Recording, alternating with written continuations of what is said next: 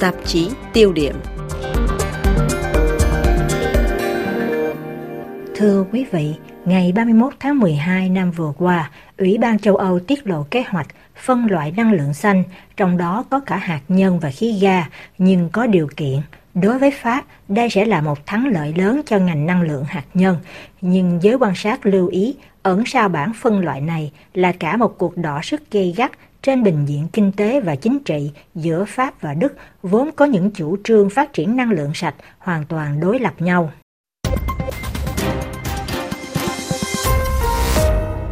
Taxonomy, tạm dịch là bản phân loại năng lượng sạch, được Liên hiệp châu Âu đề xướng từ năm 2018. Mục tiêu của bản phân loại này là nhằm định hướng dòng vốn đầu tư vào những hoạt động sản xuất được cho là bền vững trong toàn khối Liên hiệp châu Âu. Trả lời tờ L'Opinion, chuyên gia địa chính trị Thierry Bros, Viện Nghiên cứu Năng lượng Oxford giải thích thêm.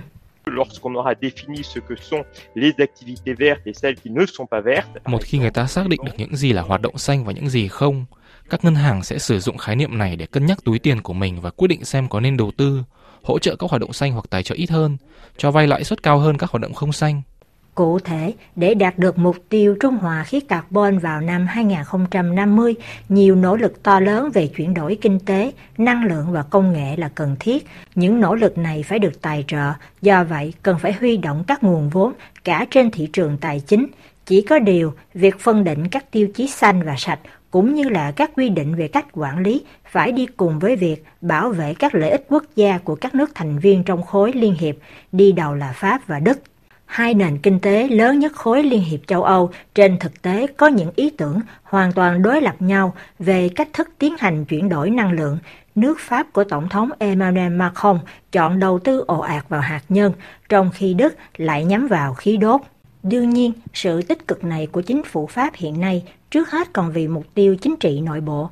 Nước Pháp sắp bước vào mùa tranh cử tổng thống, dự trù được tổ chức vào tháng 4 năm nay. Hạt nhân là một lĩnh vực quan trọng mà Pháp nằm trong số ít quốc gia hiếm hoi trên thế giới có một đội ngũ chuyên gia và kỹ thuật viên làm chủ được một nền kỹ nghệ chiến lược.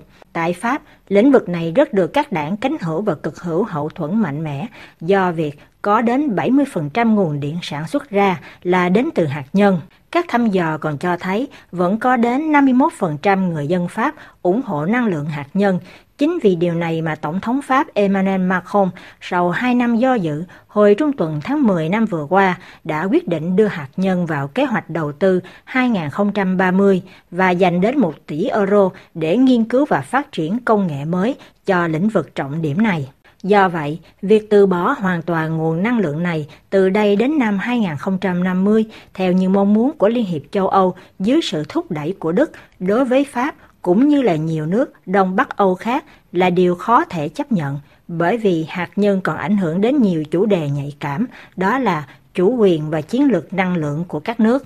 Paris ý thức được rằng để thực hiện tái công nghiệp hóa đất nước cần phải có một chiến lược an ninh năng lượng ổn định, trên báo Le Monde, ông Jacques Bersubois, nhà sáng lập Trung tâm Nghiên cứu về Kinh tế và Luật Năng lượng, nhắc lại cuộc khủng hoảng năng lượng vừa qua làm giá nhiên liệu tăng vọt khiến nhiều nước chợt nhận ra rằng mức cầu về điện tăng cao sẽ là một vấn đề cho tương lai, cả trên phương diện bình ổn giá cả lẫn an ninh năng lượng.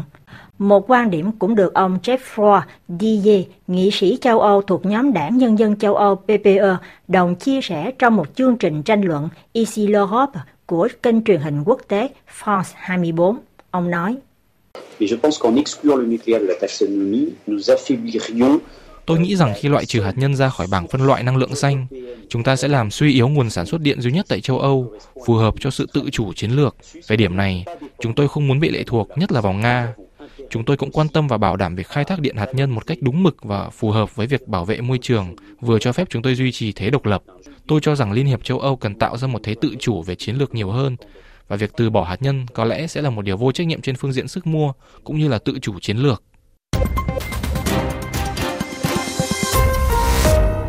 Trên phương diện chống biến đổi khí hậu, Paris cho rằng hạt nhân phải là một phần trong chiếc rổ năng lượng sạch hỗn hợp. Lập trường này của Pháp còn được củng cố trước nhiều ý kiến từ giới chuyên gia về biến đổi khí hậu, cơ quan năng lượng quốc tế hay nhóm JEC, nhóm chuyên gia liên chính phủ về biến đổi khí hậu cho rằng để giảm phát thải khí ga gây hiệu ứng nhà kính phải điện khí hóa các mục đích sử dụng của chúng ta và phải tăng cường mọi nguồn sản xuất điện phi carbon kể cả hạt nhân. Nhìn từ góc độ này, việc Berlin chọn khí ga như là một nguồn năng lượng chuyển đổi trong quá trình chuyển sang năng lượng tái tạo hoàn toàn, theo nhiều nhà quan sát ở Pháp, chưa hẳn là một giải pháp tốt. Nhà địa chính trị Thierry Bros khi trả lời tờ L'Opinion qua video giải thích tiếp.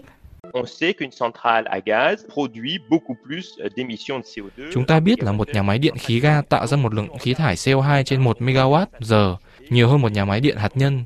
Vì vậy nếu nhìn theo thước đo này, chúng ta thấy rõ là chính sách này của Đức là không ổn. Ai cũng biết là Đức sẽ thoát ra khỏi hạt nhân trong những tuần sắp tới. Điều đó sẽ được thực hiện với việc sử dụng nhiều khí đốt nhiều hơn và có thể là một phần than đá. Đây cũng chính là những gì người Bỉ muốn làm. Nếu làm như vậy, về kỹ thuật, người ta sẽ còn làm tăng mức khí thải CO2. Đức không phải là một học trò tốt tại châu Âu về việc giảm khí thải CO2 trong lúc này cũng như trong xu hướng sắp tới. Dù biết vậy, nhưng nước Đức vẫn vận động để đưa khí đốt vào bảng phân loại năng lượng xanh.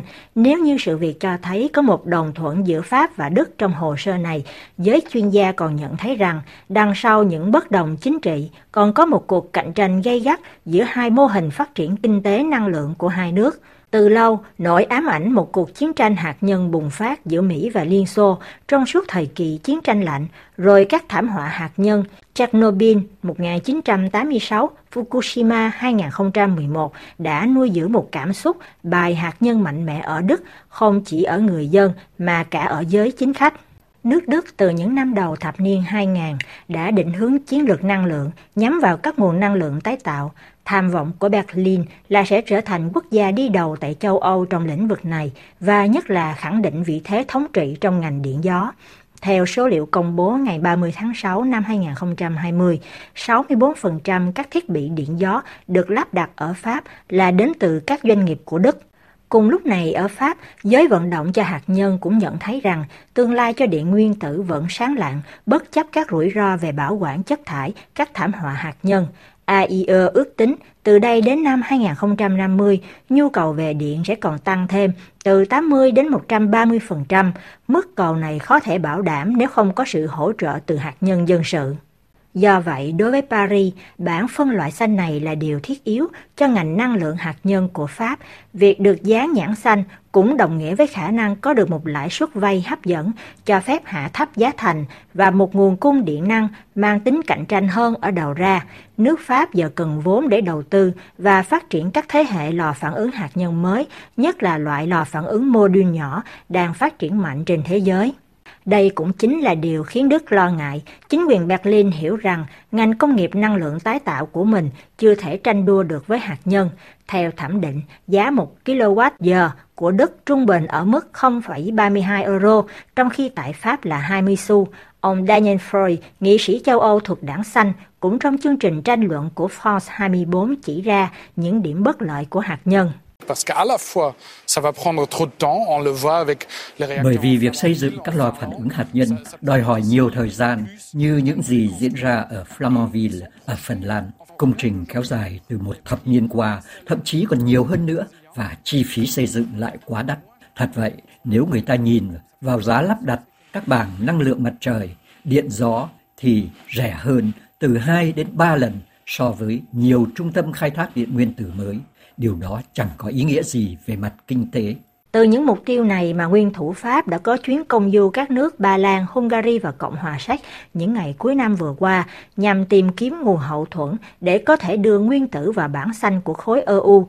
Tuy nhiên, nhà báo Marina Bech của kênh truyền hình France 24 cảnh báo việc Ủy ban châu Âu quyết định đưa hạt nhân vào kế hoạch phân loại năng lượng xanh chỉ là một bước tiến nhỏ cho nước Pháp do điều kiện đặt ra là khá ngặt nghèo.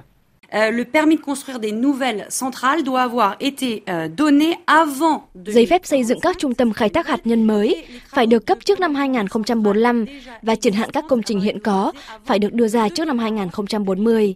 Kèm theo đó là một loạt các bảo đảm về cách quản lý các chất phóng xạ. Đối với khí ga, các nhà máy điện không được phát thải quá 100 gram CO2 trên 1 kWh. Đây là một ngưỡng rất thấp.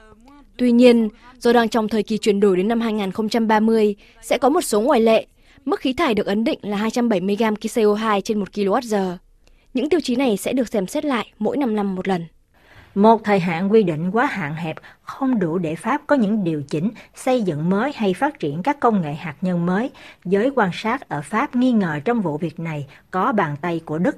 Nhà nghiên cứu Margot de Kerpoisson, trường École de Guerre Économique, trong một bài viết đăng trên tạp chí Conflit số ra tháng Giêng và hai năm nay, tố cáo Berlin và ngành công nghiệp năng lượng tái tạo không từ một thủ đoạn nào, từ can dự vào chuyện nội bộ nước Pháp, tài trợ các chiến dịch gây ảnh hưởng, thao túng các tổ chức dân sự, ngăn chặn các định chế ở châu Âu và tăng cường vận động hành lang nhằm bóp nghẹt nền công nghiệp hạt nhân của Pháp.